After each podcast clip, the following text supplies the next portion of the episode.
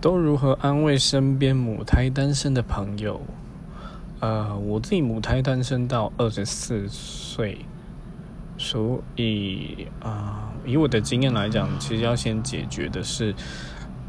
为什么他一直单身。如果他其实没有那么想要谈感情就算了，那如果他很想的话，可能要先解决的，包括就是说他的